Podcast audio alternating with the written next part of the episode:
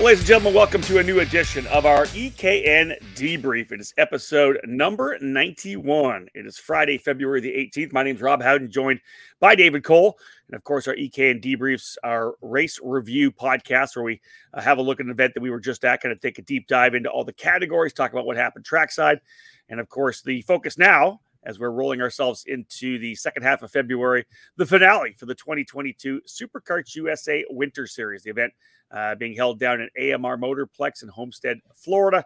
Uh, rounds three and four, second weekend of the two weekend program. And of course, championships were decided. Lots of great racing. We'll jump into that here momentarily. Before we get going, let's talk about the sponsor of today's show, Acceleration Kart Racing. Acceleration Kart Racing has everything you need to go racing, from tires to helmets. They have a great website for you to order from, and kart racers ready to pick up the phone and answer your question six days a week. With over 20 years of kart racing under their belts, Acceleration Kart Racing has the experience to help you succeed on the track. You can rely on them to get the parts you need when you need them. Make Acceleration Kart Racing your go to source for everything karting. Head to www.shopakr.com. That's shop shopakr.com. All right, David, knocked out our third event of the 2022 EKN Trackside Live season, heading down to Homestead. It was a good weekend. SuperKarts USA Winter Series wrapping everything up. Yeah, wrap up to what is essentially the spring training, the uh, the kind of kickoff to the season, opportunity for teams and drivers to get the the new year going. And again, two weekends in Homestead, Florida. A uh, again chance to drivers that are moving up, chance for drivers moving to a new team get accustomed, get acclimated, and build some momentum heading into what will be a busy karting season. Yeah, no doubt about it. And of course, as we talked about in our first uh, uh, debrief on the opening weekends, a chance for a lot of drivers maybe to jump up a class too. We saw a lot of young kids move from you know micro to mini, mini to junior, and of course junior to senior. Uh, as I said before, AMR uh, Homestead Miami Motorplex, presented by MG Tires, was the the host for both of the uh, Winter Series events. The, this particular one uh, being run on February 11th, 12th, and 13th, round three and four, as I said. Uh, David, fifth season of the championship, uh, you know, pretty solid numbers all total. We'll jump into those momentarily. Uh, but the event itself running in the clockwise direction opposed to counterclockwise, and we saw some great racing there. Uh, it, it, really does have a different feel uh, going in uh, a massively different feel going in the other direction. Very similar in terms of long straightaways and the hairpins and the 90 degree corners but the way the track runs, especially in the final laps to set up a pass uh, for a race win, so much different. Yeah, it's same distance, so just just the opposite direction. And uh, yeah, you you said it pretty good. The last corner in the counterclockwise direction is just one 90 degree corner. So you got a long straightaway heading down to a 90 degree left hander, and then a short run to the start finish line. This direction that we ran in the, in the clockwise direction, you got a left, right, and a right, and then a drag race to the checker flag. So obviously different uh, ways to set up for a possible last lap pass, which we saw a couple of times. You know, rather than waiting for the hairpin, you know, you can you have the opportunity to possibly pass in the last corner. Yeah. We didn't see too many last lap passes last month. We saw a couple attempts, uh, but a lot of the racing was kind of checked out, so we didn't see uh, see that as much as we did this month. This month, I think the the racing was a little bit tighter across the board, where we had a number of categories going down to the wire. Yeah, you think about that final, the final lap and the final corners, right? You come out of the inner loop, you got the left hand hairpin, you can dive to the apex there, down to turn number uh, eight, obviously the inside there as well, or, or, nine rather to the inside there, and then 10, 11, and 12. You got the, the hard braking into 11 to or 10 too. So it's it's a great. I I like this layout for the final lap action because there's so much that can happen. Uh, David, yeah, yeah, I like I like it better. You know, if you were to, yeah. if you were to choose, I would choose the clockwise direction that we just ran over the other. I think obviously some of the amenities needed to be should be changed to accommodate it a little bit better. You know, grid uh, going into grids a little bit chaotic True. the way they have everything set up. So I think I think there's obviously some things they can do to kind of make it better. Uh, but you know, other than that, I think on the racetrack itself, I think this this uh, this race is better. Um, we didn't see the the new stuff, the new uh, grass sections come into play too much.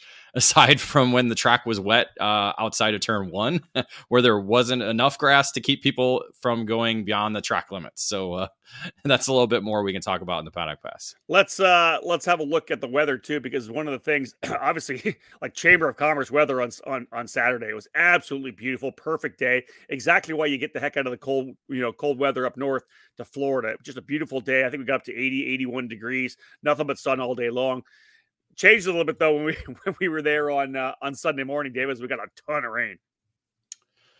Yeah, not so much as what we had the first month. It was more so the lightning. That was that was the biggest issue and the reason for the delay that we had uh, Sunday morning. About halfway through the warm ups, we had lightning in the area. So again, they had to had to go by the stopwatch, wait that 15 minutes to uh, for the lightning to finally clear. And they and, and, they did take the time to pump out the uh, cistern at that point too, right? Yeah, was, but again, it, yeah. this this was not as bad as it was last month. Dude. Last month it was torrential downpour. This was yeah. just a quick heavy rain. I think probably lasted maybe about ten to fifteen minutes. I would say, you know, a good downpour. Again, just I think one section is where where they where they were pumping to and compared to last last month when the paddock was full of water and almost two to three feet deep in some sections. So, um, yeah, other than that, you know, they caught up with uh, cutting the pre final laps down to eight. So they caught up that way, going nonstop ready racing. And once we got to the main events, the sun came out and we were back on schedule. That's it. Uh, have a look at the numbers here before we uh, sh- uh, stop this first segment of today's uh, debrief. Uh, back in January, 218 entries in total. It actually uh, pushed up to 230 entries, 12 more entries for this uh, second round uh, of the of the program in February. Uh, Micro Swift down from 33 to, to 29. Mini Swift up actually from 38 to 41. 41 drivers in the Mini Swift class. An increase uh, in X30 Junior up to 39. X30 Senior pretty much staying station. 42 in January, 40 here in February. Lost a couple drivers X30 Masters down to nine.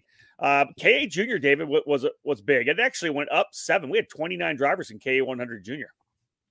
Yeah, again, we that that category we saw a number of drivers making their 2022 debut coming down for the month of February rather than doing both both months for the series. Uh, and again, we had a number of walk-ups. Uh, we had, I think, 210 as a pre-entry number. So I think we had 20 walk-ups uh, in total for the for the weekend. So that's that's a solid number. Again, it's just I think everybody needed that month, especially with Super Nationals being in December. Everybody needed that month of January, and I think I think the teams are realizing that as a little bit too.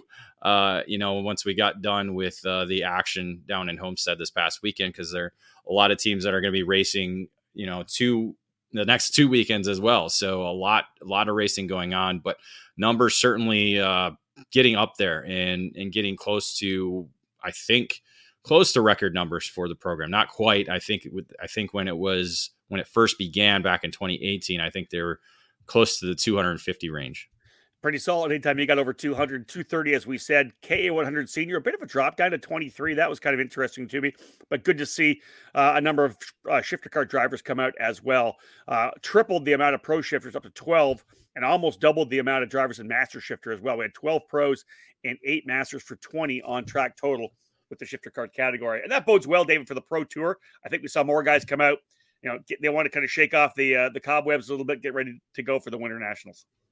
That's exactly it, and that's where half of our increase came from, were the shifter categories. So, you know, if we can continue to get 15 or 10, you know, a total of 25 would be awesome at the winter series. It's it's just a matter of getting them there, and I think yeah, the, there was a lot of talk after January. It's like, hey, you guys need to come down, get ready, and we saw some good racing on Saturday, a little bit of a checkout on Sunday, but still some good racing for second behind uh, the eventual winner that uh, we'll talk about later. So, folks, we are underway with this edition of the EKN Debrief, episode number 91. Uh, we'll be back right after this break, folks. Jump into the paddock pass. In karting, it's important to be supported by the right people.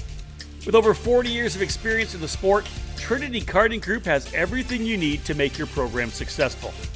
We do it all, and we do it right. Trackside support and arrive and drive programs at many of karting's biggest East Coast events full product sales and service, and professional coaching from our experienced staff. Trinity Karting Group is a full service operation based at the Motorsports Country Club of Cincinnati, which gives us access to our custom designed driver training facility. This allows us to offer private one on one coaching to take you to the next level. From arrive and drive and coaching programs to the parts you need, let Trinity Karting Group provide you with customer service and a racing experience second to none. Trinity Karting Group is an official Kart Republic race team, providing full trackside support at all the major USA karting events, including the SKUSA Pro Tour, United States Pro Kart Series, SKUSA Super Nationals 25, and other events throughout the 2022 season. TKG has in stock Kart Republic, IAME, MG and Evinco tires, and more products for those in Ohio and the Midwest region. Trinity Karting Group has a long history of the sport, a winning pedigree, and we're dedicated to driver development. We take pride in our professional approach and our positive attitude. Let us build a custom race program for you. Give us a call at 513 421 4463 or check us out online at trinitykartinggroup.com. Looking for that extra edge? Comet Racing Engines is your answer. The engine service program from Comet Kart Sales has been winning from coast to coast at all levels and different forms of the sport. Lead engine builders Mark Harrison and Gary Lawson have decades of karting experience, providing racers the power to reach the top step of the podium. Comet Racing Engines continually perform track and dyno tests to provide their customers with the cutting edge in engine performance. Comet specializes in Yamaha KT100, IAME Swift, IAME X30, IAME Leopard, and ROK engines. Trackside and customer support are the cornerstones of the Comet Racing Engines business, ensuring each and every customer receives personal attention and the help they need to achieve the best results.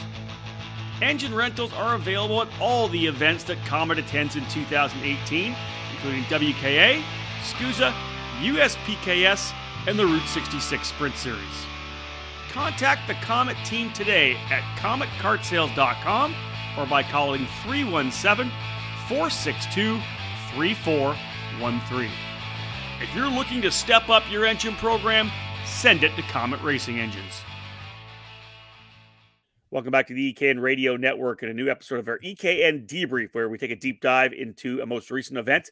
Uh, David Cole and I were trackside at the final rounds of the of the uh, SuperKarts USA Winter Series down in Homestead. Uh, let's jump into the Paddock Pass, have a look at some of the stuff that happened away from the racetrack to a certain extent. Today's Paddock Pass presented by Margay. Are you interested in renting a cart at one of the biggest karting events in 2022? Do you want to be part of the fastest growing series in the sport? Check out Margay Racing's Ignite uh, Spec Ignite class and their Arrive and Drive packages. Nothing matches the affordability and competitive level of the Ignite program. It's just one set of tires, national level caliber drivers, where the best driver wins over the best equipment. Bring your safety gear, and Margay will take care of the rest. This year's Ignite majors include the Grand Prix of Quincy in June, the WK Manufacturers Cup events in the summer, and the Rock Island Grand Prix on Labor Day weekend. And there are five Ignite Challenge series running around the country this season. For more inf- information, please visit ignitekarting.com. Get off the couch and into a race seat in 2022. All right, DC, let's talk about uh, Paddock Pass, uh, you know, some of the stuff that didn't happen in terms of race reporting. We mentioned it a little bit here right now. Let's talk about the fact that we ran the, the, the circuit in the clockwise direction and kind of talk a little about the, the track updates that they laid out uh, for this year. Yeah, again, we we we discussed the grass sections that were uh, what's the word I'm looking for? I can't talk today.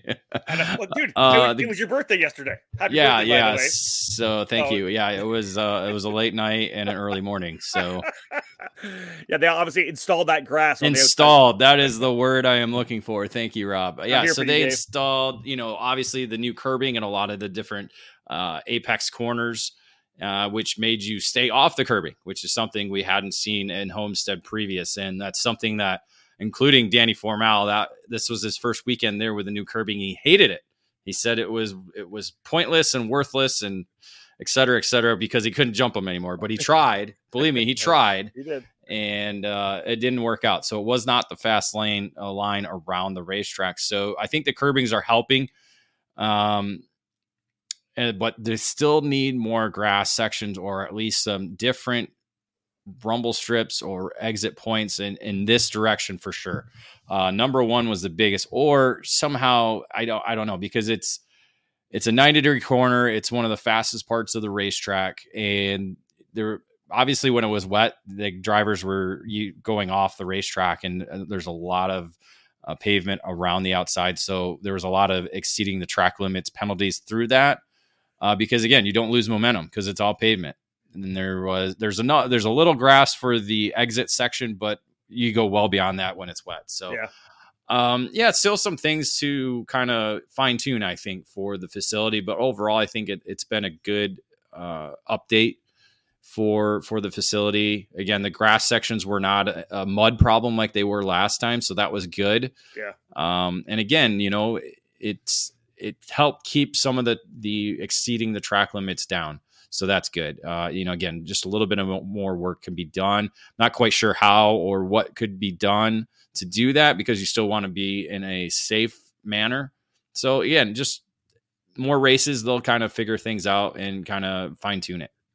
Uh, obviously, the major story coming in was that SuperKarts USA did the trial back in January of uh, getting rid of the pushback bumpers. They elected to go back to pushback uh, to kind of line up with what everybody else is doing around the country. But that was that was interesting, Dave. We, we had a lot of conversations throughout the weekend talking about drivers who liked the pushbacks, didn't like the pushbacks, but they were in place, and we did see a, a few pushback bumper penalties, as as you would with drivers uh, being aggressive. Yeah, again, I thought they were going to remove them for the shifter carts, and they ended up not removing them, so or keeping them off. Uh, they put pushback bumpers back on the shifter carts, which I still don't understand. Yeah, they do that in Europe, big deal, whatever. Here, I just it, it's a pointless thing because you see a lot of guys missing, especially in the masters category. You see guys missing shifts or or some of the lap track or back markers, you know, missing missing shifts and that, then that causes a pushback bump or or just you know guys are on the brakes a little bit too hard than than what they're used to. I i just think in that category we don't need them again we haven't had the the insane type of starts the insane type of driving uh, in that category. So hopefully we'll we'll move towards removing them in the shifter carts i hope. If not it is what it is i guess and we'll just have to race with it. Um but yeah again, we talked about it in in our last debrief, the opening weekend. I didn't see any issues that would spark uh, the return of the pushback bumpers. But talking with Bo Barfield and other officials, they were like, what we saw on the video looked like it was going to amp up and become even worse. So we we we decided to bring it back. So in a way, they brought it back, and it looked to me like overall the racing was worse than it was in the first weekend. But you get that in finale weekends. You always seem to get that on finale weekends because it's the last hurrah, it's the last go. Yeah, for, for me, the only thing was it was the, the starts. Right the, on on Sunday, the second day of competition back in January, the starts got started to get chaotic. We saw a lot of guys getting into each other, and again, guys just like throwing it into, into turn one. We didn't see that so much this. So we saw some stuff, but not a lot uh, with the pushbacks. I think I think again, the starts are always the, I think the, the biggest thing about having the pushbacks. Um, Dave, let, us talk about new carts as well. You know, we got a chance to, to see the debut of the CRGs out at the Challenge of the Americas. We saw more of the CRGs here as well. We know that uh, the new 2022 models. Also, for the first time, get a chance to see the new uh, Lando Norris cart, the LN Kart, the new Tony Karts on track as well. Yeah, to begin with CRG, the uh, KT5 uh, single speed cart was utilized by, oh man, Cameron Weinberg. No, yep, yep, yep. yep. Cameron. Yep. yep. Cameron's the older. Yep. we always miss this, mix this up. And then uh, Carson Weinberg was in the the Black Mirror in the Mini Swift category. Uh, he was the only CRG last month. I, am not sure if he was on the new product last month or not, but uh, certainly on on 2022 product this weekend. And then his brother joined him this weekend in the X30 Senior Division. Both both drivers up front all weekend long. Uh, not quite the results for the elder Weinberg. And uh, the younger Weinberg ended up on the podium at least one day, so uh, was quick all weekend long. So that's something that obviously you and Jeffrey and CRG Nordam is working to to get uh, more drivers aboard the uh, the familiar black and orange. Well, I spoke I spoke with Mike Speed from Speed Concepts, who the Weinbergs are running for, and he was very very pleased with the, with the quality of the material and and is excited to be able to work with the CRG. So obviously something a little different. You know, they've been on the OTK product for a long time and and uh, picking up that CRG program. We'll see how they do throughout the throughout the year because we hey, know that, What's that? That four, that four cycle chassis works really well. I'm faster than you in anything. oh my god, David! I gotta yes, say that I you were quick. You're quicker than I am, but David, I know to, it's you have to finish the races, David. Yeah, That's always a problem. It is a problem, dude. Come on. uh, let's let's. So we've got obviously the, the, the it's cool to see the, the CRG back here and and uh, running some national stuff. It's been a while since we've seen them in the single speed category, and the, the new material looks really good, as you said, with the black mirror uh, and the is it, it's a KT5, correct? Yeah. Yes, KT5. KT5. Well, we also have ri- some rivalries again, of course, in the categories, the pro categories. it feels like we're going back a few years, but we got the Ryan Norberg versus Marijn Kremers dialed back in in X30 X30 Senior. Yeah, it was good to see them back at it. Uh, they used to be teammates back yeah. in uh, the old PSL days when Ryan Norberg was there and now they are foes. They are not necessarily enemies. They are good Rivals. friends off the racetrack, but uh, yeah, on track they are certainly battling pretty pretty tough. Uh, Kremer certainly was quick in the rain on Sunday. Uh, that's when he shined. Had some mechanical issues, and we'll talk more about that later. But Norberg. Uh, shaking off that one month rust and getting back behind the wheel for the first time in 2022, and and certainly showed the speed and showed no lack of rust uh, in his in his performance. Kremers will be with PSL karting all year long. He's our PSL factory driver this year, and so it'll be good to have Mario with us. That'll be a great uh, rivalry throughout the season. And it just seems like we've refired the AJ Myers and Danny Formal rivalry in Pro Shifter as well. I know you throw the Billy Musgraves in there when, when we go Pro Tour racing. I expect we'll be uh, throwing the Jake Frenches back in there, but it was it was good to see Myers and Formal back on track going at it. Yeah, they're they're going to continue their battle throughout the season. Obviously, uh, they've been doing that already in the uh, the ROK Cup USA Florida Winter Tour program. Yep.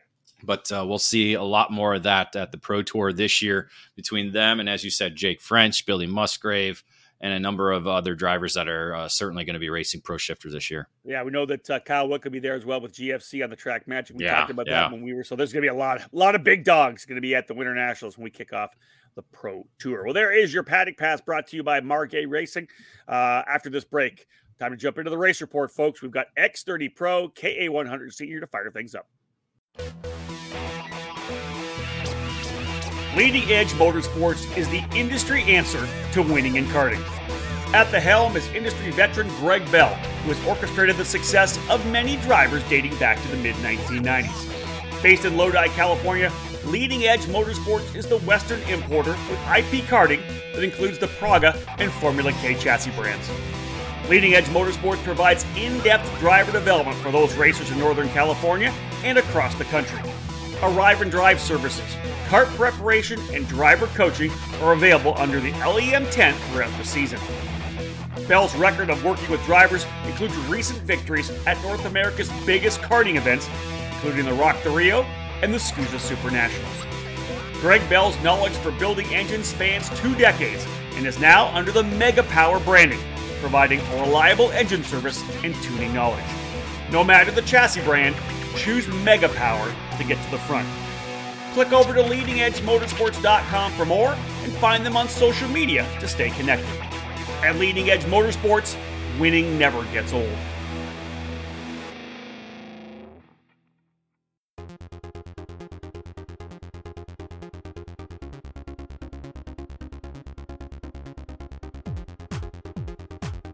You can buy all the latest and greatest products on the market.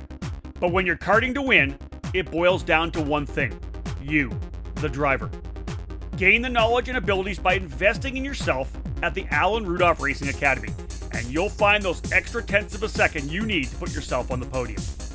The school was established by Superkarts USA Hall of Fame driver Alan Rudolph, with decades of victories and championships in multiple forms of the sport, including other disciplines of racing.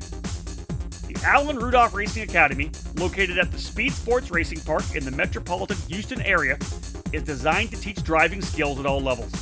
The instructors of the Academy have decades of racing experience and educating drivers of all ages. Classes at the Academy will teach the concepts and skills needed both behind the wheel and off the track.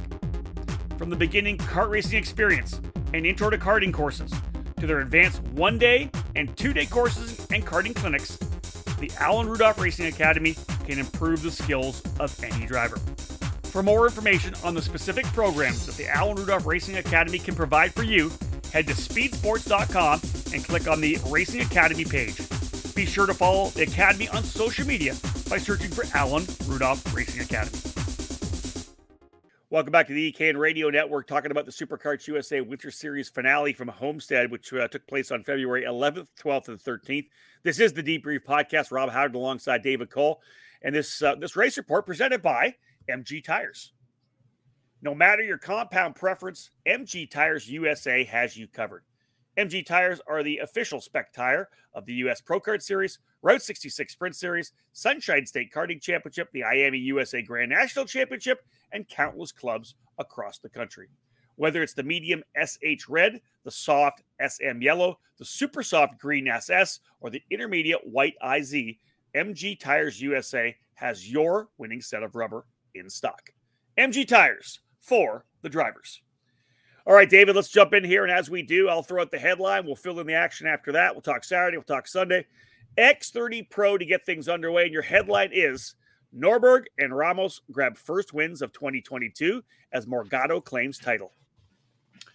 This was an interesting season in the or series in the X30 senior division with uh, four different drivers picking up victories over the four different rounds. Uh, Saturday seemed to be a number of different drivers that were up front and uh, and battling for victory. Carson Morgan ended up becoming the uh, quick driver in qualifying uh, before Mateus Morgado took over in the pre-final. Uh, once we got main event racing, Norberg just uh, kind of inched his way forward, kind of like what we saw at Super Nationals, just waiting for the opportune moments, getting by and around for the lead early on, and then from there was able to drive away to uh, to victory. At first, when they came to the scales, he was penalized for jumping the start. Yeah. But a protest was filed, and he actually won the protest uh, after reviewing videos and and other, um, I guess, their the the SKUSA video and his onboard video, and uh, so he was awarded back awarded the victory, and that put him on top of the podium over Morgado with Diego Ramos in the third position. Yeah, Marijn Kremers was fourth. Hannah Greenmeyer, another top five finish for the uh, RPG driver. But yeah, indeed, uh, Ryan Norberg, one of those deals, like you said, he got out front, started pulling away a bit, and once he got far enough up front for everybody to say, "Hey, you know what, we're battling for second, it was all over at that point. They started scrapping it out for P two, as we had said. Uh, so a big one for Norberg, I think, to be able to come out here, as you said, on the on the uh, the couch essentially for January. Uh, came back for his eh, to start the season off with Rollison Performance Group and gets that first win. Always nice to, to notch the victory coming out of the gate. Uh, hard charger Wes Duchek actually started back in 26th position, up 13 spots and against a very tough field. Good run for Duchek, David, up to P13. Yeah, actually, a driver on the Rollison Performance Group tent who scored two top 15 finishes. So this was a, a, good start to the weekend, and he ended up finishing in the top 15 once again on Sunday. So here's we'll fill you in on kind of Sunday, uh, just weather wise too. So we had that rain early. It was rain and then a wet track, and then right around the middle, uh, essentially the, the the pro and master shifter class in the pre pre finals is when we start when we when we moved to fully dry, and we went. To, mm. They, sure? No shifters. Shifters are all on the wet tires. Yeah, but I mean, right after that. Right, right, right after that, right, X thirty X thirty Junior was the next category, and there's actually some drivers that went with rains and, and didn't quite make the right decision because dry tires was was the preferred option there. But uh, yeah, the racetrack was still a little bit a little bit damp in certain spots as we got up to the X30 Senior exactly uh, so, main event or so if you, did, if you, didn't watch on, on Kart Chaser or listen on eKarting News and the EKN Radio Network, X30 Pro was the last class of the day. So they had a wet qualifying, but they were dry, dry with the with air quotes, right? because there what there were a lot of throughout the rest of the day there was there was dampness and, and puddles all over the, ra- the racetrack, but the dry line had developed for them in the in the wet weather. So let's jump into it in the in the wet qualifying session. Marijn Kremers, David, uh, fastest driver. Yeah, Kremers uh, certainly showed the pace. I think it was Norberg who ended up in the in the second spot. I was there on the scale line. He was ecstatic to be not too far off of Kremers because uh, he knows the pedigree that Kremers does have in wet weather racing. Uh, pre-final again, it was a bit of a chaotic uh, early couple of laps because that track was again a little bit damp in certain spots, especially going into turn one, where we saw a number of drivers exceed that track limits because uh, they couldn't hold on and make the uh, make the corner. Uh, I think I want to say Norberg was one of them. I was shooting shooting as they were coming through turn one and nearly came uh, up to close to the uh, the barriers on the exit there. and a number of drivers followed him right through. So it was a lot of shuffling. Ended up being Ramos scoring the uh, the victory in the pre-final, and then um, and so Kremers was among those early on at the front with them. Unfortunately, fell off pace and eventually pulled off with a broken reed in the engine. So he would have to go and start from the tail of the field for the main event. Uh, once the main event got underway, it was Morgado that jumped out to the lead, led a majority of the main event uh, until Ramos was uh, finally able to make a move with about two laps to go. And then from there, uh, Morgado looked like he was going to make an attempt. Uh, he claims he ran into a puddle uh, trying to make a move on Ramos. Uh, I didn't see any puddles by that time because it was pretty warm. Didn't he? And, did, didn't he say that the, the puddle because because he, he, had led Ramos was, like was a couple of cart lengths back and not close enough to make a move. Didn't Morgado say that he got into the puddle? That's how that's how Ramos got by. Was that Morgado got in a puddle and went off or something like that? Isn't that wasn't that the case? I to be honest, I didn't even see the pass. I was again, I again trying to shoot photos. Um, but no, Ramos was right there for the most part. Uh, as, as we got closer to the end of the race, um, yeah, I so I'm I thought it was Morgado ran into a puddle trying to come back to take the lead oh, because he closed up, he closed back up, and then on that last lap again, Ramos was up by a second by the time they got to the checkered flag. Yeah, bottom line is is that Ramos gets gets the win, as you said, David. Four different uh, winners on the uh, on the on the year. Morgado ends up getting the championship uh, with f- uh, four straight second place finishes. No no wins for Morgado. Four straight second place finishes. Norberg ends up in third. Alessandro De Tullio, winner from January on the Parolin, ends up fourth, and uh, Carson Morgan rounding out the top five. Yeah, it was the. I want to say this is the third time that uh, we've had a champion not win in one of the four rounds. Norberg did it twice, and now Morgado yeah. once. And, and, not surprisingly, uh, we talked about Kremers having the issue with the reed in the pre-final. He starts dead last, uh, almost dead last, ends up uh, going up 22 spots, 31st up into the top 10, ninth when all the penalties were handed down. Yeah, he was man on a mission, that's for sure. Uh, Morgado with the championship, Ramos with that victory, jumping himself into second in the points, and Thomas Deveau for Trinity Karting Group uh, had a really strong, uh, just an overall body of work through all, through all four races. Thomas Deveau ends up third in the championship. Yeah, he didn't quite uh, have the pace Saturday, and looked like he was good on Sunday. Was top three in the pre-final, but got shuffled back and outside the top five. I want to say he finished sixth. Uh, but yeah, oh, eh, like you kind of said, overall, uh, finished seventh actually. Overall, a pretty good body of work. Again, they just need to fine tune, I think, a little bit uh, on the setups because early early runs, I think, as we saw in the pre final, you know, eight laps, they were uh, certainly quick. It was the longer runs, I think, where they struggled. Uh, let's move into KA 100 Senior. Here's the headline: Wild and controversial ending as Morgan adds Winter Series title. Ah, yes. Let's begin with Saturday. There was uh, not so much controversy, but uh, a lot of contact and a lot of uh, a lot of penalties that kind of shape the out outs the uh, the results of the of the race. Yeah. Uh, qualifying was uncontested with Colin Lloyd uh, set, setting up with fast lap of the race, and Lloyd was actually the driver to win in the pre-final, so started the main event from the front row on the pole position. A pretty good battle throughout the race. Uh, a number of different drivers kind of mixing it up. You know, some pretty good racing here and there. Uh, but again, another wild last lap, something that we're I think we're going to commonly see with KA 100 racing because the the the speeds and and the racing are so close. Uh, I'm trying. Let me let me get to my other notes that I had here. It was uh, you know Morgan was among those in the fight with um, with Fletcher and Lloyd and just kind of back and forth battling through the hairpins, both the first hairpin there and then the far away hairpin, and ended up being with Morgan crossing the line as the provisional winner. Unfortunately, a pushback bumper for him, along with provisional runner up Jeremy Fletcher, dropped them down the order. That promoted Colin Lloyd up to the top of the podium for her for hers his first win victory of the season. Um, Aiden Rudolph was then promoted up into the second spot ahead of Finnegan Bailiff, who got to the podium for the first time. Morgan ended up finishing in the fourth spot with Gia Cicero in the fifth position. Yeah, good run for Cicero there as well. She's able to put the RPG Kosmic P5, as you had said. The pushback bumpers, we when you bring them back in, you know you're gonna somehow find themselves onto a onto a timing and scoring result sheet, and they did for a number of drivers, as you said. Morgan comes across the line as the winner, but gets that pushback bumper. Driver getting the hard charger on Saturday, Alexandre Fotis uh, on the Birel ART, up nine spots, started 23rd worked his way up to 14th. Moving down to Sunday, which were all that was where all the controversy was. Uh, Aiden Rudolph starting the day off, uh, qualifying on the pole position. Jeremy Fletcher came back, David, and won the pre-final. Yeah, both sessions in the wet because again the track was still a little bit damp for the pre-final, so Fletcher was able to show his uh, weather prowess on the uh, on the Tony Kart. That set up for uh, an interesting main event. Again, uh, the top drivers that kind of broke away was Carson Morgan, Finnegan Bailiff, and Aiden Rudolph. Morgan essentially jumped up to the lead quickly.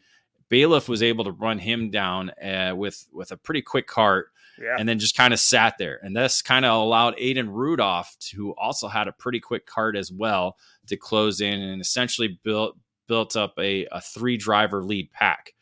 Uh, nobody was really trying to make a move. Rudolph was trying to get around, nothing really happened. And so that ended up coming down to a last lap battle where where where the the gloves came off, I guess you could say. um, it looked like Rudolph was trying to make a move in the double rights, possibly almost almost got it done on Bailiff, didn't quite happen.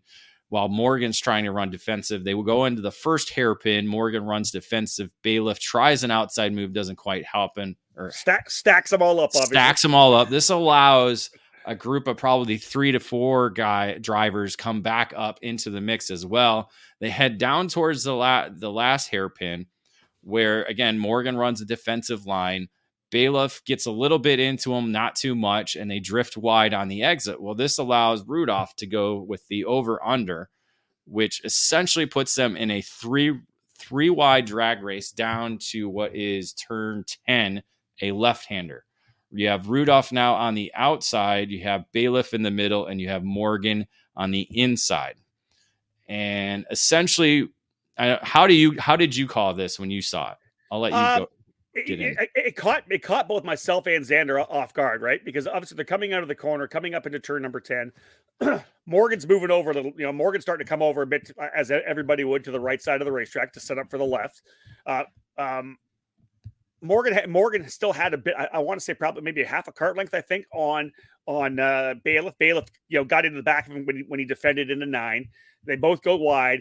Morgan still had a good enough run in the outside, and he still had a, a at least a nose on on uh, on Bailiff. We know that Rudolph did the over under, had a big run, and was kind of almost ahead of them. To well, let's say not quite. Let's say let's say his uh, his left rear was kind of right where the the uh, uh, the front, the right front of Bailiff was. And of mm-hmm. course, they're, they're coming down, you know, and I'm calling it, see what's going to happen. And all of a sudden, uh, Rudolph sh- shoots to the left. Car just immediately shoots to the left. Um, in in my in my mind, calling it, I assumed it was contact because it, it, it, it, just they weren't anywhere near the corner that it would have been a move. And I and I from what from us looking at our again, we're looking at a little little camera, right?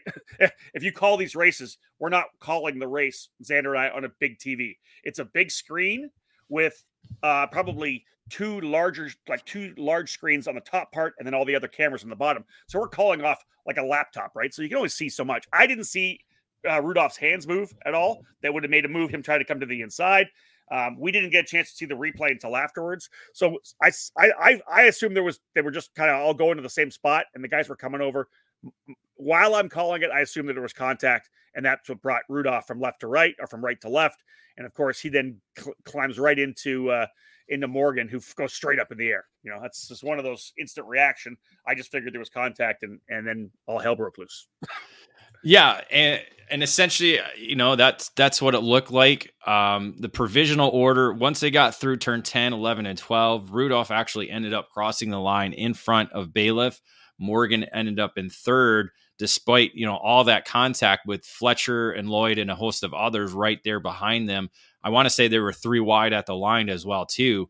So uh, a lot well, of shuffling. yeah, remember Rudolph was able to get through, comes out. Morgan launched himself over the inside curbing of 12, right? Jumped all over the curbing. Uh, Rudolph, of course, then has uh, Bailiff trying to get by him. He drives to the right side of the racetrack to try to defend coming to the line. So it was a pretty crazy run from out of the final couple corners. And one thing I'll bring up, David, I didn't mention. The first thing I actually, I think we all saw was coming out of that corner. Rudolph got, got the over under was side by side. He was looking to looking right to his left. Right. It's not like he was looking down the racetrack or looking to the apex of the corner. He literally was looking down, I think, to see who was coming up alongside him. And I think that's obviously this has been a huge controversy. It's been on social media. Everybody's looked at all the videos. Um, the biggest thing I think was eight, the fact that Aiden was looking to the left and then the car all of a sudden went, went, went left. People, you know, people are obviously he's he said that he didn't move, right? He said it was contact. He didn't move his hands. He didn't make the move. Everybody else is saying he tried to make a chop, chop to take the spot. Right. That's really the crux of the of the conversation. Yeah. Let, uh, I, what's what's in that? What do we want to discuss first? I think well, I, what our opinions are, or what we've heard on social media. Uh, uh, um, let me say this right now. I, I, don't want this to be a half an hour deal. No, right? we're literally going to touch on it and go because yeah. One of the things I one of the things here's my first preface. This isn't the junior category. This is a senior class. Now we have a weird spread, right? What's more Morgan is Morgan 14 or 15 now? I want to say, yeah, somewhere between 14 and 15. So let's say yeah. we got a 15 year old, a 16 year old, and, and how old? I think is Bailiff 19, right? You're running in a senior category. Everybody's losing their minds on this. This should have been a conversation between the three drivers involved, and that's it, right? Along, al- along with officials. Along with the official. Because, yeah, exactly. Right? The officials should sat, sit them down. This is this. This is what we're seeing. Here's the video we have. Drivers, you can talk, and then and then just move on yeah, but the, I think the problem the problem is and is it it's been broadcasted. I think yeah, if okay. this wasn't broadcasted, if it was if we didn't have the video that we have going around on social media, it wouldn't be such a big deal. And we wouldn't have all the trolls that we have on social media attacking drivers claiming they know what happened. And that I think that is the biggest problem is we don't really know exactly what happened aside from those three drivers. That's it. That's very true. And the only way true. we only way we can decide it is the onboard footage. And I think that's the missing piece in all of this, not only social media, but also with the officials as well. Because I think if the officials actually saw the onboard footage rather than their security cameras that can can't really see much, especially that far away from the corner, uh, it would. It, I think it would have painted a picture, a different picture. Because I think, as you said, and that's something that Rudolph stated right away when we talked to them I didn't move my hands. I I I got a nudge from from behind and the cart went left. And I think that's the biggest issue is is people saw his head looking to clear, yep. looking to see if he was clear or not. Because that's what I thought. I thought in the first instinct, I thought he looked to clear, thought he thought about going defensive, and it and he wasn't clear. That was my first instinct. But when that you talk that, to, he, that he was trying to come, he thought he had he thought he had bailiff cleared and was coming right. across to get at least get bailiff to at least get try to get to the inside to go defensive because again that's what all these kids are doing now. It's all about defensive racing rather yeah. than trying to get to the corner first and just holding it on the outside to set up for the next corner. Again, all these kids, you know, Morgan was was one of them. He did a defensive line the entire racetrack up until that point. Yeah. Um, so so when it first happened, that's what I thought. Looking at the the footage, looking at my own photos, because I was literally standing right there. Rudolph didn't move, and that that's one of the hardest things about this is that he's being shunned all over the internet for something that was not blatant, something that was not intentional. It was a, again, as you said earlier, everybody's going for the same piece of real estate. It's a racing incident. It looked horrific, yeah, but that's part of racing. We've seen there's another situation that we will talk about later too that was that was worse than this. It just wasn't. It didn't look as horrific, but it was dirt. It, in my opinion, I guess I shouldn't say dirty. It just was not proper racing etiquette. But but yeah, again, like you said, this is a senior category. The the officials should have brought them all in together, got everybody's story, ruled you know, kind of ruled off that, looked at their video, looked at the SKUSA video and kind of came up with a solution. I don't think SuperKarts USA did enough to to kind of um, not only police this but call this call this situation properly. Yeah, and then to, to put a cap on it, obviously the, the, race is what it is. We'll move on. We'll keep racing. Yeah, it yeah. is is again the reason we you know we we put, we had put something posted on our social media. We ended up pulling it down because of this of the of the cyber bullies that we're seeing right now. It's just it's it's really that part was super sad to me. Especially it's the trolling, yeah. It, it's the trolling. It's it's uh, some people coming on there and just absolutely lambasting a 16 year old, right? And, and, getting on it, and then you know, and then Aiden's getting DMs from people uh, that are cyberbullying, right? And and listen, uh, between Christmas and New Year's, I had to write I had to write an article uh, talking about the passing of Colby Debato, right, from suicide, and that's something. Listen, we everybody at that point for the next you know whatever week it was or whatever, we were all about taking care of each other and all about supporting each other and and making sure that eh, you know everybody felt that they were had you know hmm. friends and loved ones or whatever it may be in our sport right now. And then that literally comes out a month and a half later. And i was i was kind of disgusted yesterday about that. It was just really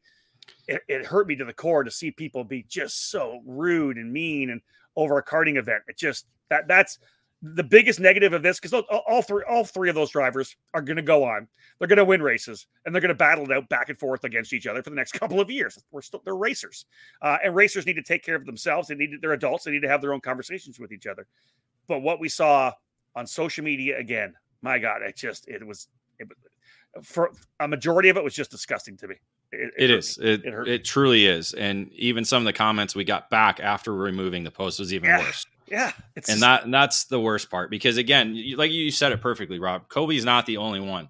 We've had another karter in Minnesota take yep. his own life. We had exactly. We've had I've had family members take their own lives. It's it's it's something that's not going to go away. It's something that hopefully we can decrease more as we move forward, but it's something that's not going away unfortunately because of the social media world that we live in. And yeah, it's it's it truly is disgusting. And yeah. Uh, like you said, these I think these the problem is is they're they're still kind of kids. Yeah. Um, and again, I think they should have all sat around and talked with it. And I think SKUSA should have stepped up and said, "Hey guys, let's have a meeting right now. Let's let's nip this in the bud and get it over with and discuss it and and and decide what we need to do going forward." And again, I don't. Nothing was done intentionally. It was everybody going for the same piece of real estate. I think that's the one thing we need to remember about this incident.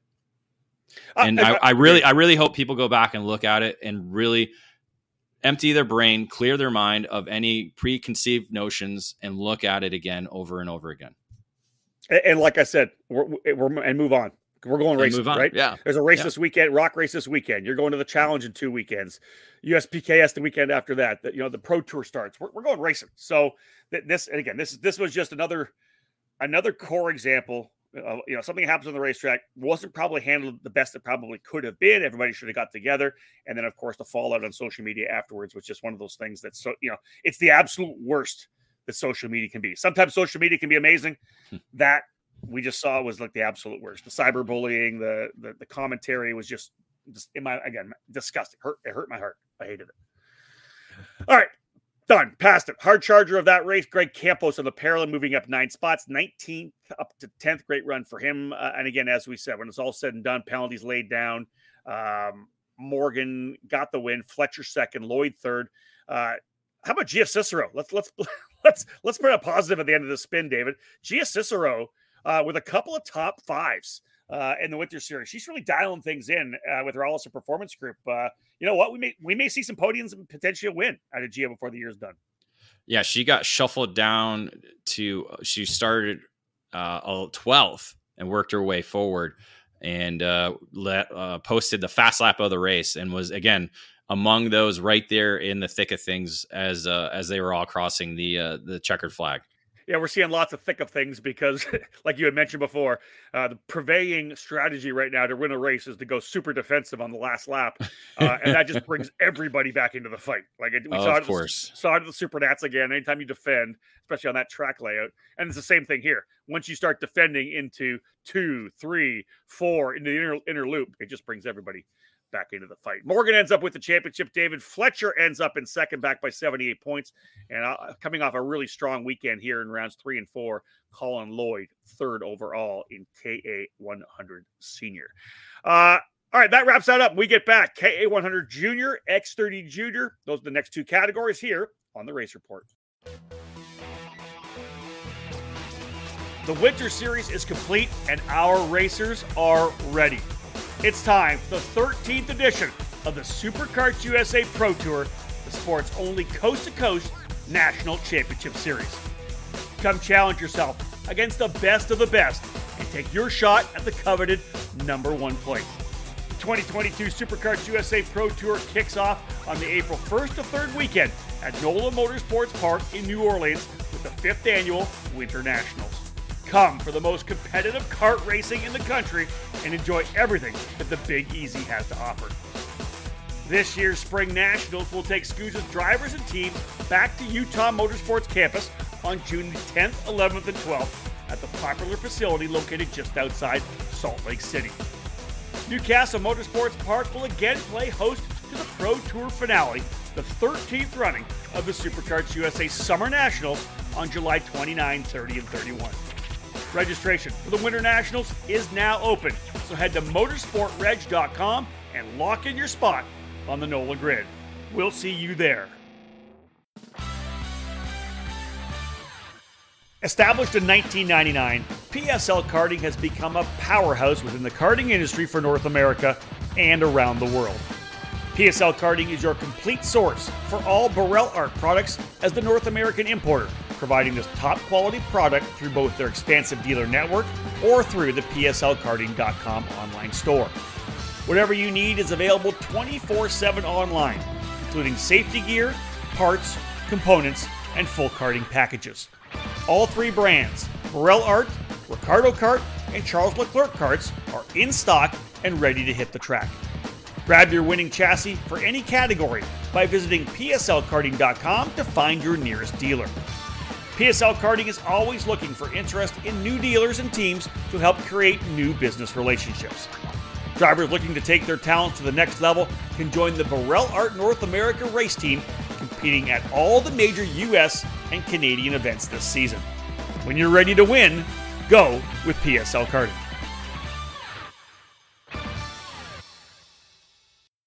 Welcome back to the EKN Radio Network as we take a deep dive into the SuperKarts USA Winter Series finale, rounds three and four of the program.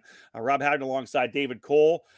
If we're talking eh, junior racing in this weekend, we're talking about Caleb Gafrarar. Unbelievable weekend for the young driver to North Carolina for Rollison Performance Group. We'll start with KA 100 Senior. David, here's the headline Gafrarar locks in title with double win weekend.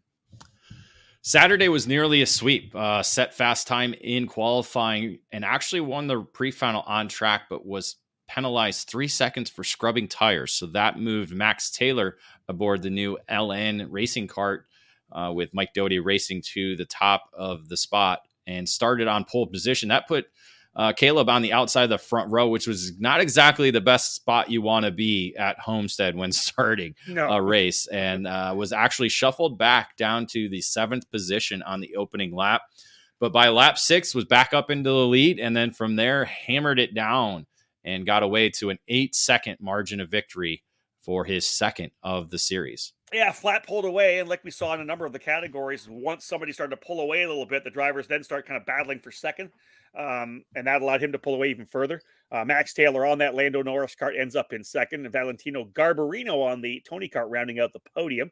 Luke Welcome, always strong down at Homestead, finishes fourth, and Diego Aguil uh, on the Tony Kart rounding out the top five.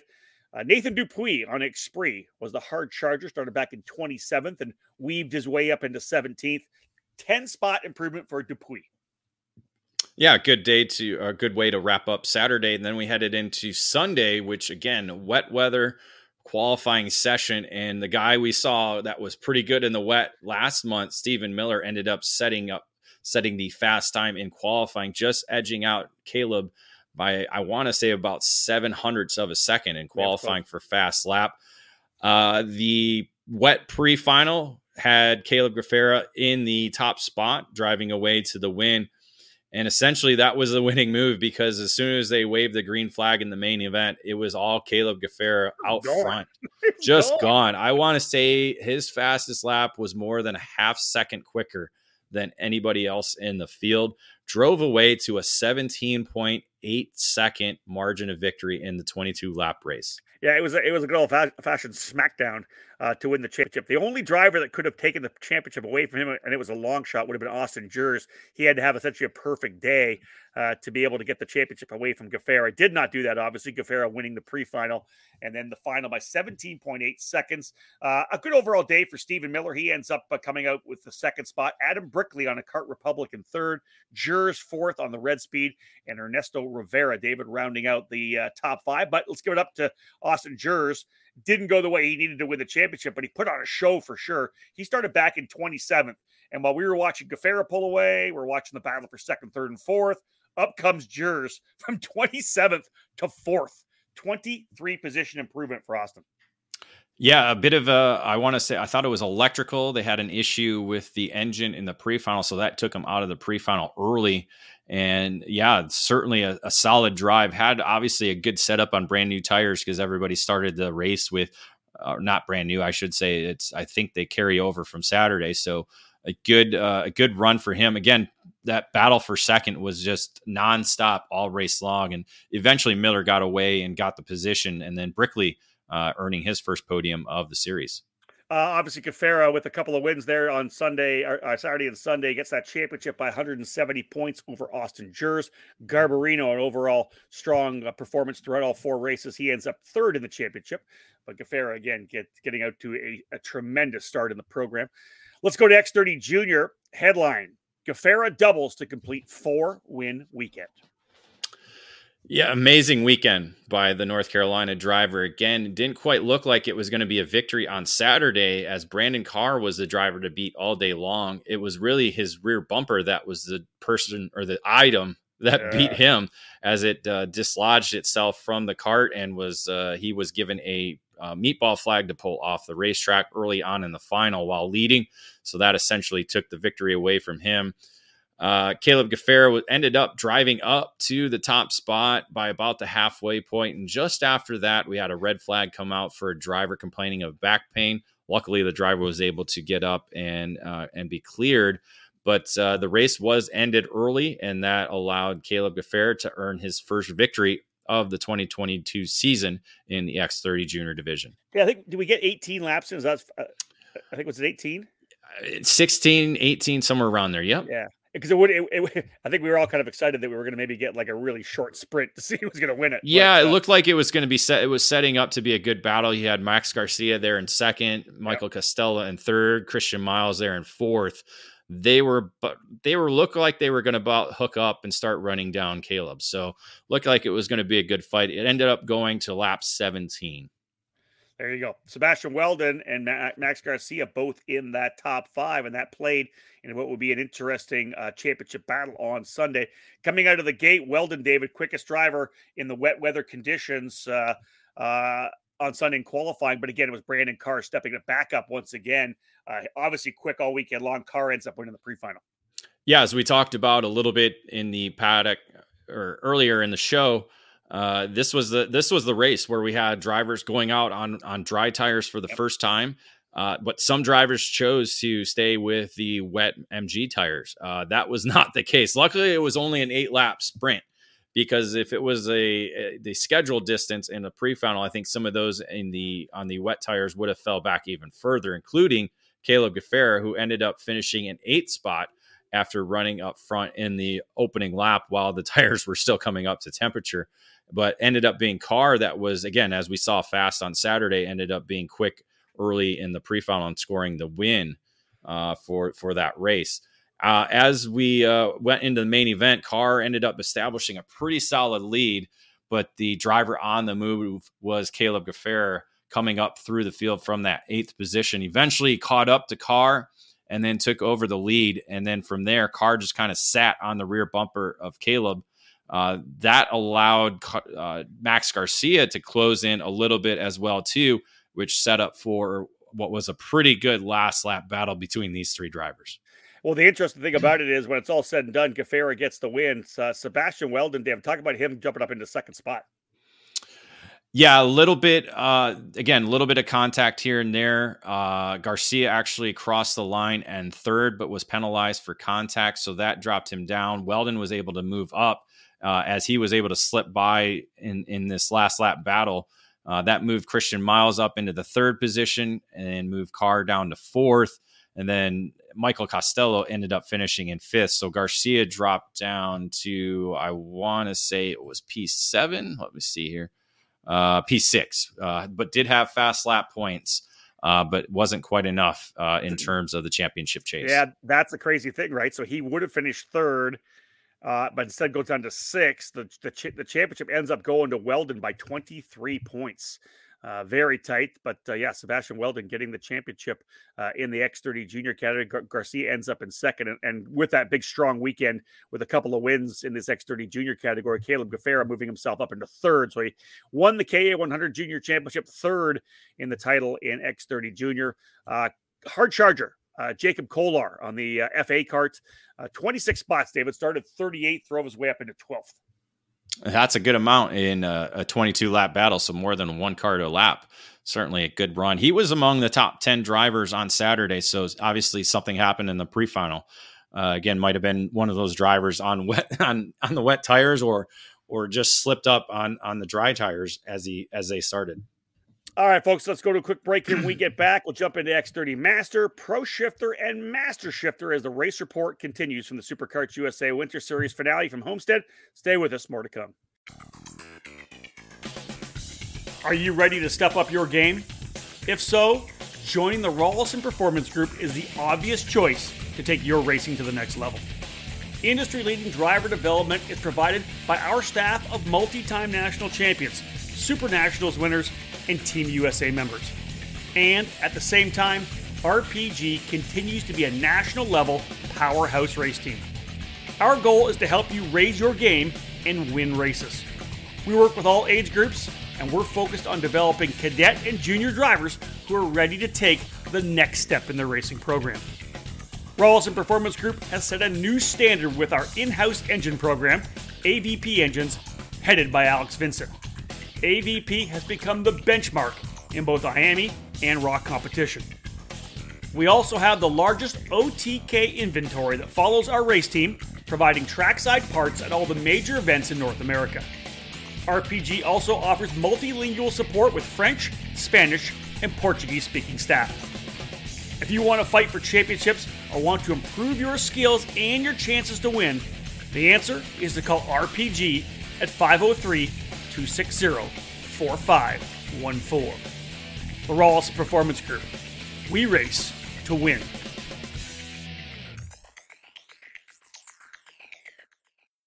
History, success, family. Those are the three words that describe Comet Kart Sales, one of the longest tenured karting businesses in the United States. The family owned operation is located just outside of Indianapolis, and they have provided carts, parts, and services for thousands of racers throughout their near six decades of business. Comet's online store features everything you need, continually adding new parts to their product line. Comet Kart Sales attends dozens of karting events every year, offering trackside service for racers and families. Karting veterans Mark Dismore Jr. and Gary Lawson provide one on one driver coaching and tuning assistance for each trackside customer. The engine building business, Comet Racing Engines, has won countless major events and championships over decades of karting, and they continue to offer the best trackside service in the industry. Make sure you head to CometKartSales.com or call them at 317 462 3413 to be a part of the Comet Kart Sales family today. Welcome back to the EKN Radio Network. Rob Howden alongside David Cole jumping into the race report, which is brought to you by MG Tires. This is the debrief, episode number 91. It is February the 18th, and we're working our way through the SuperKarts USA Winter Series finale, which was in Homestead on the February 11th, 12th, and 13th weekend. Let's go to X30 Masters. Ramalho becomes two time winner and champion. Yeah, it wasn't uh, a, a, quite a full field in the X30 Master, but pretty good battle up front all weekend long. Ramalho was the driver to beat on Saturday as he was able to sweep the day, setting fast time in qualifying, winning the pre-final, and then holding off Luis Schiavo in the main event to earn his second victory in the first three rounds of the program. Mario Barrios ended up finishing in the third spot with round one winner Michelle Garrido in the fourth spot and Diego Rodriguez in the fifth spot. So a sweep on the day for Ramalho. Then we move over to Sunday, and, and while Ramalho was quick on, on Saturday, it was actually David Luis Schiavo who stepped up in the in the uh, wet conditions, qualified on the pole, and then in the uh, the dry conditions for the pre-final, won there as well. But and then really kind of kind of dominated things in the main event. Yeah, kept the lead throughout the majority of the race. Had Ramalho right there, kind of putting on the pressure for the majority of the race. Ramalho actually setting fast lap of the race following uh, Schiavo, but just wasn't able to make a move on the last lap that was able to stick as Schiavo was able to drive away to a 1.9 second uh, victory over Ramalho. Yeah, Ramalho second, Barrios third, Garrido fourth, and Yuri Gaspar on the Barella rounding out the top five. Sweep uh, for Schiavo as he gets his first Winter Series victory. Ramalho ends up with the championship as he stayed with Schiavo, 40 points between first and second, Garrido finishing in third.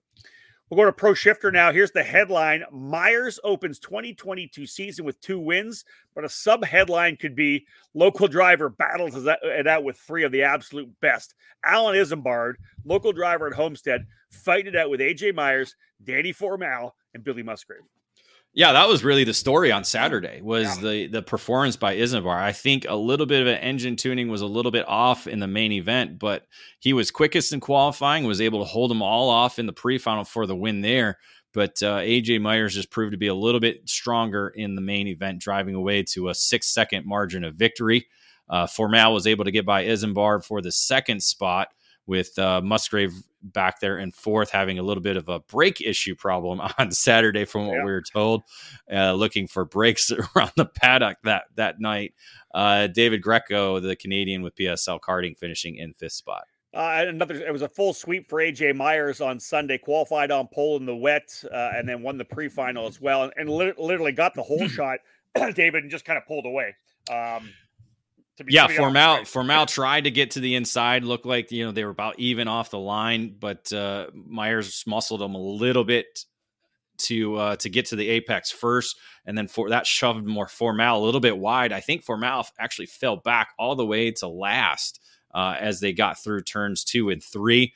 So it was really kind of watching Formal work his way back forward. He ended up actually crossing the line in the second spot when the checkered flag waved, but a pushback bumper penalty dropped him down to fourth and off the podium. So that moved Billy Musgrave up into the second spot with uh, Isambard in third, and then Greco with another top five finish. Yeah, in the championship, Alan Isambard wins the t- title. Of course, uh, AJ Myers was not at the opening round of the program. so he wins the championship. Billy Musgrave comes in second, and Andy Rule rounding out the top three drivers in the championship category. And again, and again, reminder: all our championship points are all unofficial. unofficial. This is not SKUSA points; these are all my own that I did while, you know, at night doing things, working away, yeah. working away, working away. Yeah, working away. Uh, Master Shifter. I have a math degree. Back me up on that. You right? do have a math degree, David. You, there is no other spreadsheet uh, wizard in karting like you. No, no doubt about it. I don't know. Some of these teams are getting pretty good because we're not getting asked as much anymore. That's true. That's true. Thank God. Appreciate well, that. that is good because I didn't have, quite have time on Sunday to do I it. Know, I know. I was asking you, you didn't have time. Um, headline for Master Shifter Skitchy sweeps weekend to clinch championship. The Bermuda bombshell. Does that work? Bombshell? bombshell is like a like a hot. Yeah, he's a good looking guy. He's a looking. he's a good looking guy. I mean, come on now. Uh, yeah, Ber- Skitchy actually was the driver to beat all all weekend long, especially on Saturday. Ended up coming through with a clean sweep, qualifying pre-final on the final, despite having an increased field this weekend. Uh, Barnes was able to drive away to a 3.3 second margin of victory over Patrick Otto Madsen, who has a number of laps there uh, at Homestead facility.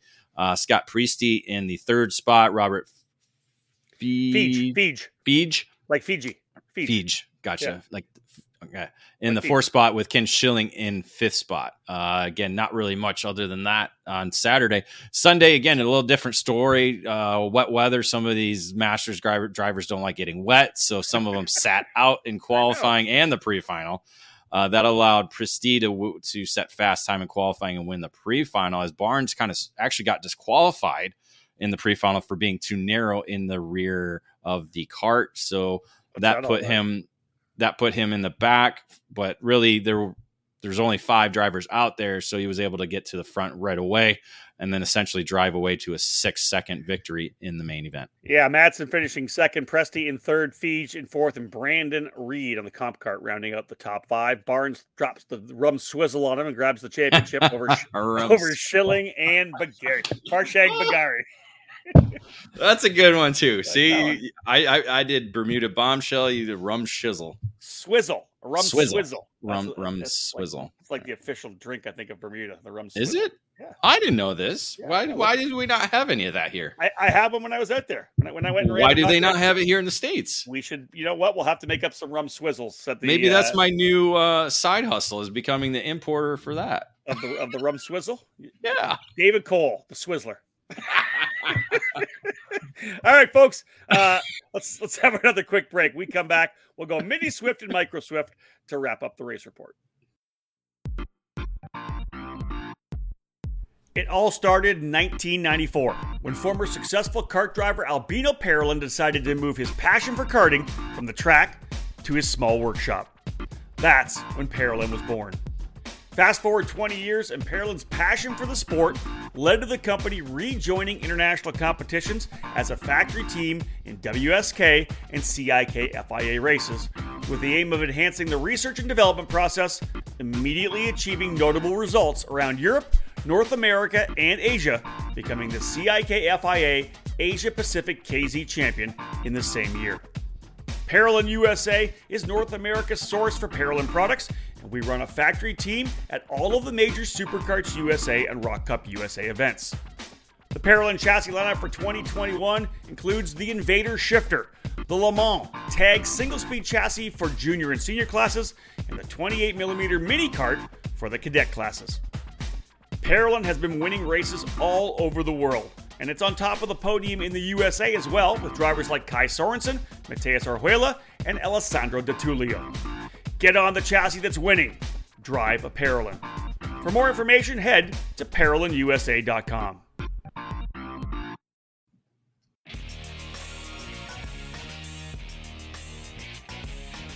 All over the karting world, everyone knows OTK is the gold standard for quality and performance. In the US, OTK USA is the source for all things OTK.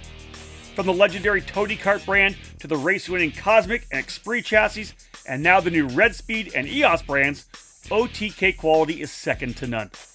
All five brands are winning races and championships across the country in national programs like the ROK Cup USA Florida Winter Tour and the Challenge of the Americas, the SKUSA Pro Tour and Winter Series, and the Pro Kart Challenge, United States Pro Kart Series, and the WKA Manufacturers Cup and OTK products are also front and center on the podium of club and regional races from coast to coast. To learn more about a specific product line, you can find the OTK USA dealer near you, whether it's Tony Kart, Kosmic, Exprit, Red Speed, or EOS. Visit www.otkusa.com. Specific chassis territories are still available, so kart shops interested in adding a winning component to their product lineups can contact OTK USA directly. Welcome back to the EKN Radio Network, brought to you by David Cole's Rum Swizzle Enterprise. It's, it, as I keep bugging my wife, it's my birthday week. I'm going to be as crazy as I want. A birthday week? What are you talking about? You're horrible. horrible. Uh, I know it's it's it's so millennial, isn't it? It is 100 percent millennial. Wow. Um, MG Tires. I don't even celebrate a birthday, David. You want a week? well, that once you get past 50, it's all looking downhill, right? I celebrate every day. I yeah, there up. you go. I woke up. I woke up. Yay! uh, MG Tires, the sponsor of our race report. Let's uh, jump into Mini Swift. Harvick wins both as Wheldon locks title. A couple of titles for the Wheldons. Yeah, that's something uh, that was unique about this uh, this series, the this year SKUSA Winter Series with uh, two brothers earning championships. We'll get to that a little bit later. First, talk about Saturday's action. Kai Johnson actually was the driver to beat early yeah, on, set fast time in qualifying, and drove away to the pre final win. Uh, in the main event, however, Keelan Harvick was able to jump out to the lead by lap two and then led the remainder of the distance with Oliver Wheldon sitting there right there in second spot with Tyler Roberts up into the third position.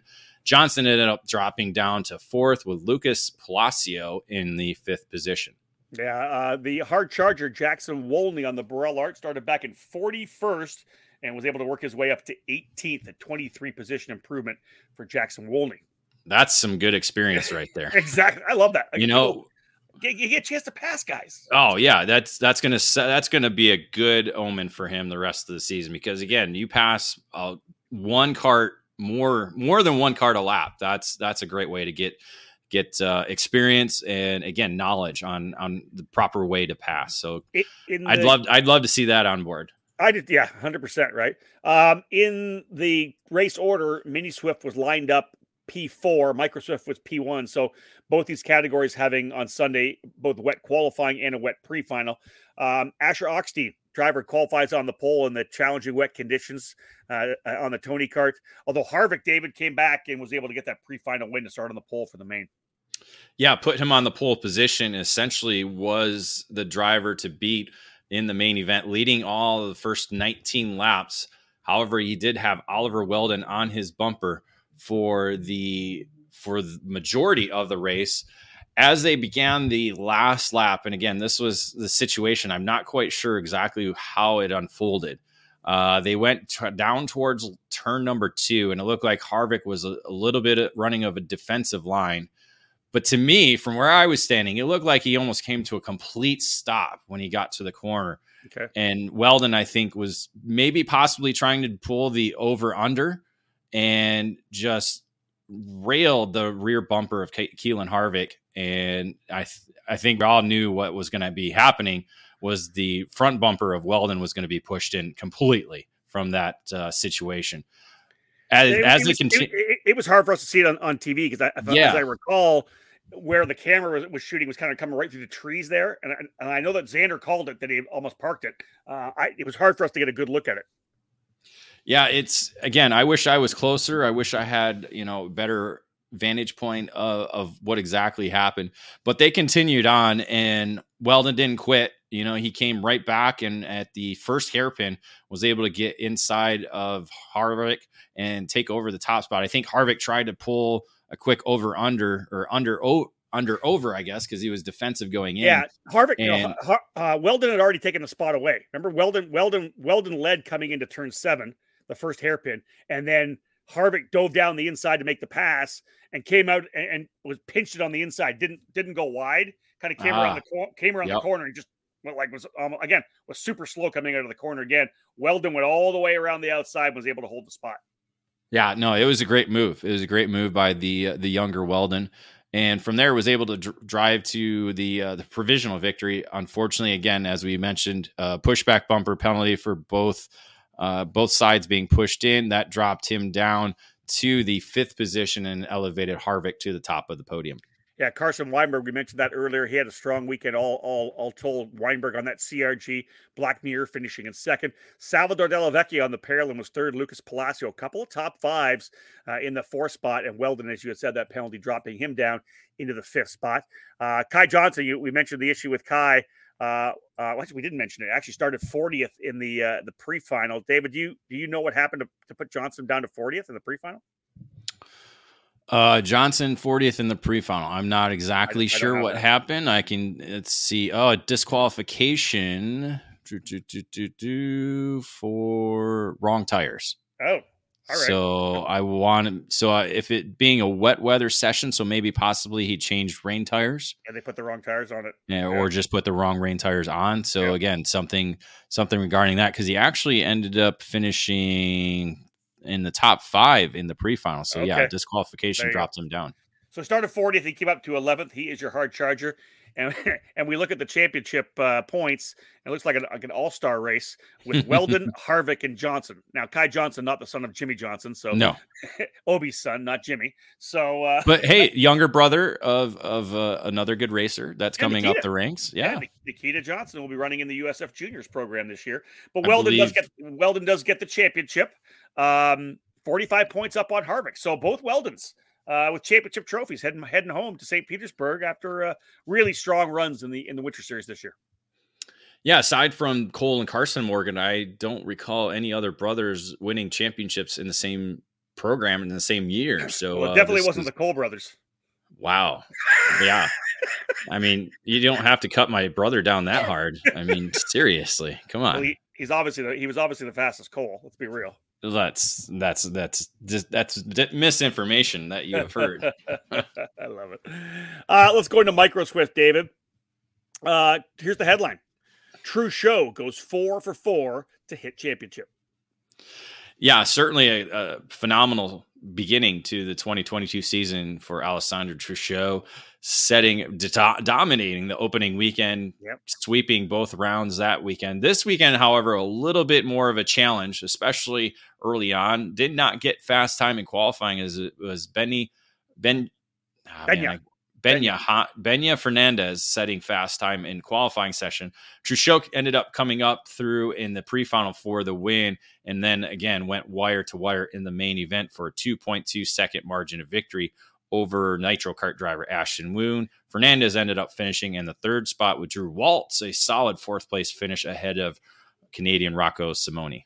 Yeah, that's it. Ashton Woon, of course, coming off a, a, big weekend at the Challenge of the Americas, kept that momentum rolling. P2 there. So uh, Truchot, Woon, and Fernandez. Justin uh, De Lucia on the uh, Exprit, the hard charger, started 29th, worked his way up into 10th, and then he would em- eventually, David, in in the wet weather, actually qualify on the pole on Sunday.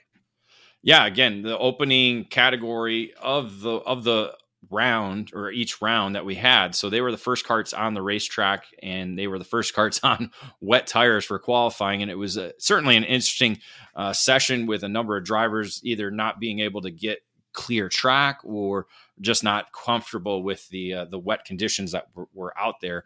But yeah, he was able to set fast time in qualifying. Pre-final was wet as well too, and it was actually Alexander Procuna. Procuna. That uh, came through and scored the win. Had a pretty good run in that pre-final. Got out to a good lead. Unfortunately, had some issues at the start of the main event. Got shuffled back. Also, we were watching Truchot. He started P13 in the pre-final, got up to P6 in the in the pre-final, and so it didn't take him very long to get back up to the front. And once he got out front, was able to drive away to a 1.2 second margin of victory for his fourth straight victory in Micro Swift. Yeah, four wins and the championship for uh, Truchot. Ashton Woon finished second again. Those two cha- uh, t- those two second place finishes, moving him into second overall in the points. Jaime Garcia on the uh, Parolin, his first national podium, ends up P three. Uh, Waltz another top five, fourth again, and Alexander mm-hmm. Procuna, the pre-final winner, holds on with the apparel to uh, uh, to uh, finish in fifth. Uh, Truchot, as you had said, started 13th in the qualifier and qualifying and worked his way forward the entire time. Good job for him. Kai Mars, David, the, the hard charger on the Kart Republic for Trinity Karting Group, actually flipped on Saturday, but had a good Sunday. Started 23rd, got himself up into the top 10. Yeah, I was right there actually in the second hairpin when he did go over, got up and over Pashad Ali a little bit of a slow flip wasn't a, a, really hard one but did ended up going over on his head.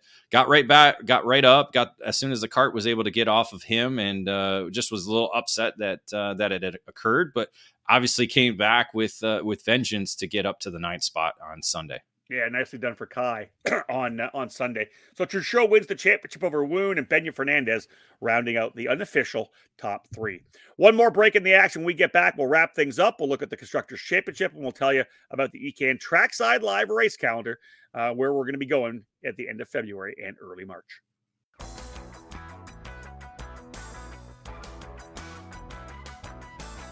In racing, experience is priceless. Franklin Motorsports is a leader in the karting industry with over 50 years of combined karting experience, and we can provide you with everything you need to go racing. With a large online product selection, select track support events, and a wide variety of shop services, Franklin Motorsports is your complete karting source. Check out our online store at www.franklinkart.com, where all our products are just a mouse click away. We're constantly adding to the growing product selection on the online store, and we ship daily to ensure products get to you quickly. We specialize in IAME engines, tilt seats, ceramic products, driveline branded products, Briggs & Stratton engines, OTK products, and of course, the championship winning Merlin chassis. In our online store, you'll find a variety of items to fill your karting needs.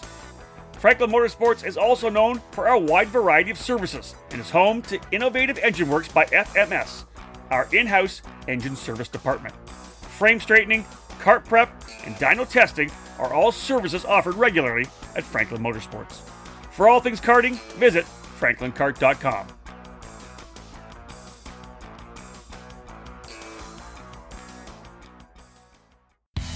CRG is one of the most iconic brands in karting, and we're primed and ready for the 2022 season with new material and a never ending focus on winning. CRG Nordam is the North American distributor for all CRG products. Based outside of Houston, Texas, CRG Nordam supports CRG dealers across the continent, reaching every corner of North America. The CRG KT5 is our new chassis for tag and shifter racing, and it's been designed specifically for the US market. The KT5 features 30mm construction with a 32mm front loop to increase front grip. CRG's new VEN 13 brake system is cutting edge technology with a master cylinder that allows for pressure regulation within the system. Drivers can customize brake pressure to their own requirements to improve feel and to avoid brake lockup. The cart is finished with new KG 507 508 bodywork that has refined aerodynamics and reduced weight. For cadet drivers, the 2022 CRG Black Mirror is already logging positive results to start the new season. This chassis will be making big waves in 2022. Longtime CRG drivers will be happy to know that the CRG Road Rebel, the standard in quality and performance, is still available. With four cycle racing enjoying consistent growth in North America, CRG's FS4 chassis is the ideal choice for racers in Briggs and Stratton competition.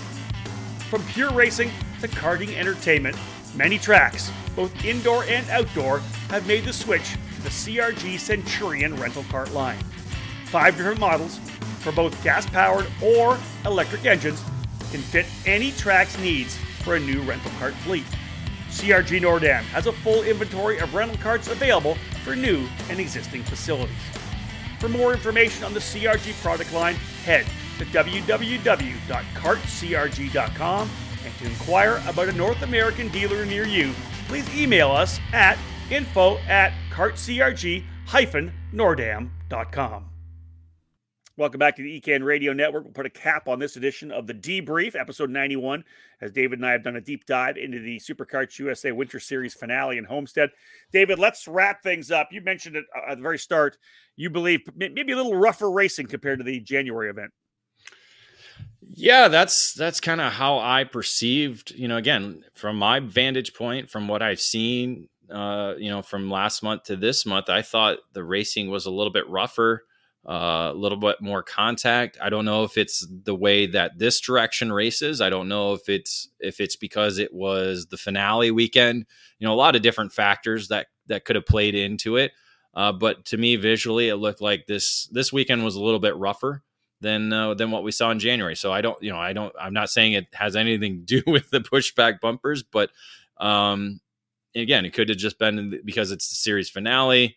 Sunday, everybody's amped up, ready to to wrap up with a, a good finish. I, I'm not quite sure what it was, but a number of different things that factored into it. Yeah, no doubt about it. We obviously had our new champions uh, decided to uh, cap off the fifth season of the program. And we've talked about this before.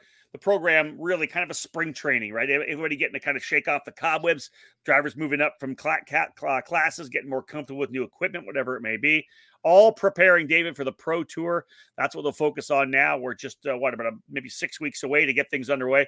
April 1st, 2nd, and 3rd, uh, the Winter Nationals at NOLA Motorsports Park. Looking forward to getting back to New Orleans. Yeah, all the champions I think were first time champions. So that's one of the unique really? uh, things about it. Yeah, Morgado first championship, Isambard first championship. Uh, Skitchy Barnes didn't win last year's championship, so he won it this year. Uh, you look at Masters as well. You know that was dominated for the first four years by Renato Yader David. He ended up not winning, so that was a new champion in that category. Uh, neither of the Wheldons had won their championship in those respective categories as well. Morgan, um, yeah, Morgan as well, as you said, right? Morgan as well. I think this was his really first year.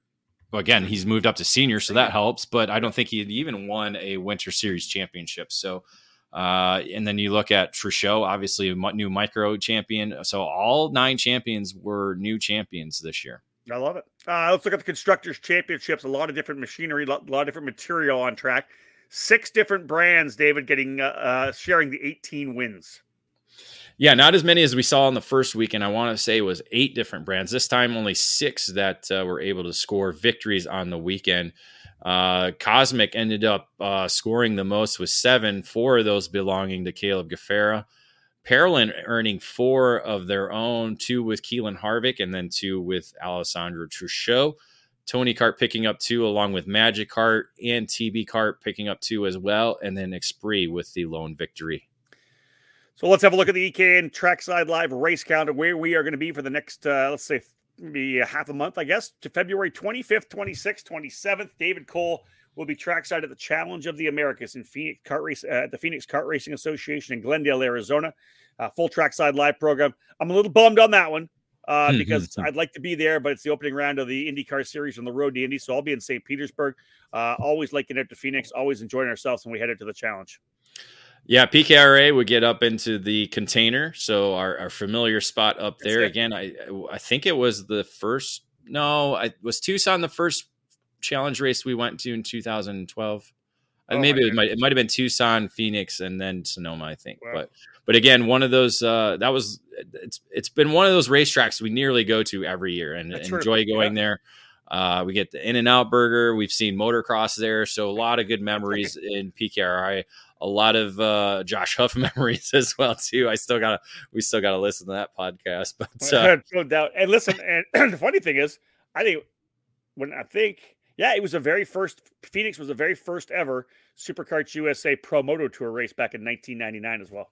First time I went there back in. See now you're now you're showing how old you are. I'm old. I know. I know. That's 23 years ago. 19. Yeah, I was gonna say uh, none of the junior drivers were born. None of the cadet drivers were born. Probably half, half majority the of the seniors. So maybe even some of the masters were in elementary school when that happened. maybe, maybe. Nice. Not the legends though. Not the legends. Not the legends, baby. Um, You'll be solo again. You and I are going to a race together because because just so you know, folks, David's not going to the Winter Nationals. I'll be there uh, with Alicia for that one. Um, where else am I? Uh, what's our next race? Oh, it'll be it'll be challenge at, at Sonoma. Probably will be our next yes. race side by side. Yes, yep. we will be together in Sonoma. Wine country. We'll you know we'll feed cheese to each other while sipping wine. It'll. I'll have a wine. You can have a rum swizzle, David. A rum swizzle. I'm bringing those in. yeah, we're gonna we're gonna, we're gonna hook you up. Uh, first weekend of March though we've we've started off Superkarts USA racing already. Obviously, we've started off the ROK Cup racing. We've started off the Challenge of the Americas. Time to get things underway with what will likely, what could likely be, maybe will likely be the biggest uh, series this year with the expected numbers that we're looking. United States Pro Kart Series, David, at Orlando Kart Center in Orlando, Florida, March fourth, fifth, and sixth. What are your thoughts? What, what, what kind of numbers are they going to get? We're expecting, you know, maybe maybe 240, 250, 260 for SKUSA at NOLA man, you know, we, we, we could potentially see a 280, 290 for for USPKS. Let me pull up some numbers. I'm, I'm kind of you caught you caught me as I was trying to get, but you the the series just announced the three categories that are open to the 40 uh, above the uh, the cap. So you have the KA 100 Junior, KA 100 Senior, and Mini Swift. Those are the three categories that are going to be running multiple heat race formats and LCQs all the remainder of the categories are capped at 40 to 40. It looks like yeah. maybe they're opening up to 45. For, for those of you who don't, for those of you who don't know, USPKS said the first class, the first three classes that get to 40, so you mm-hmm. got to get in there, enter. They're going to open up to 80 or yeah. whatever, like open up. So, so the obviously the KA drivers stepping things up, David. yeah, no, that's that's that's always been the more popular category in in the program. You know, looking at numbers last year, Ocala brought in 293 entries. So wow. Um, if if we get the same numbers as Ocala, I mean, we could possibly hit the 300, 300. mark with seven different categories. So. Uh, KA 100 senior, KA 100 junior were above 40 in Ocala. So obviously, you know, we're continuing that trend. And then mini mini Swift was at 41. So we're continuing that trend of those three categories being the highest.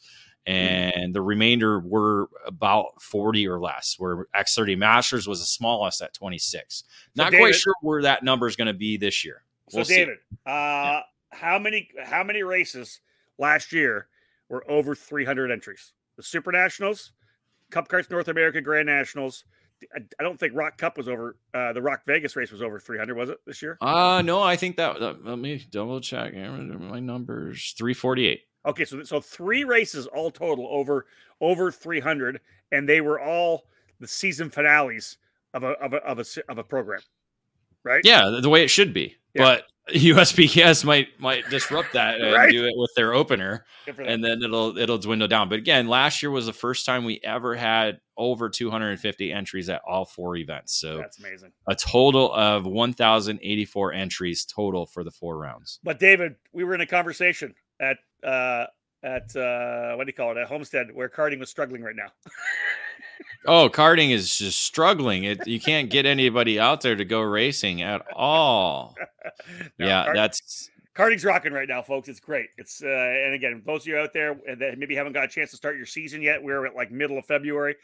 if you're like me back in Canada, you're waiting for the middle of April to get in the, into a kart. So uh, get down to one of these winter series. Come down and have some fun. Otherwise, we hope you get to get, go racing soon because 2022 is going to be a tremendous year for karting in North America. David, that wraps things up for this edition of the EKN Debrief. Big thank you to Acceleration Kart Racing for being our presenting sponsor of the show here today. We have wrapped things up. This is actually it. Boom, done for the SuperKarts USA Winter Series. Uh, of course, coverage for both races. David and I were trackside, outlap previews, debrief race reports. Uh, watch for a lot more content coming here on the EKN Radio Network, as you know. Uh, a lot of races lined up for us throughout the season. Got a bunch of podcasts we're lining up as well for when I get back home after St. Petersburg. I'll be home for about two weeks in March, so I'll knock out a bunch of content. Thank you so much, folks, for tuning in. We do appreciate it. On behalf of David Cole, my name's Rob Howden. Bye for now.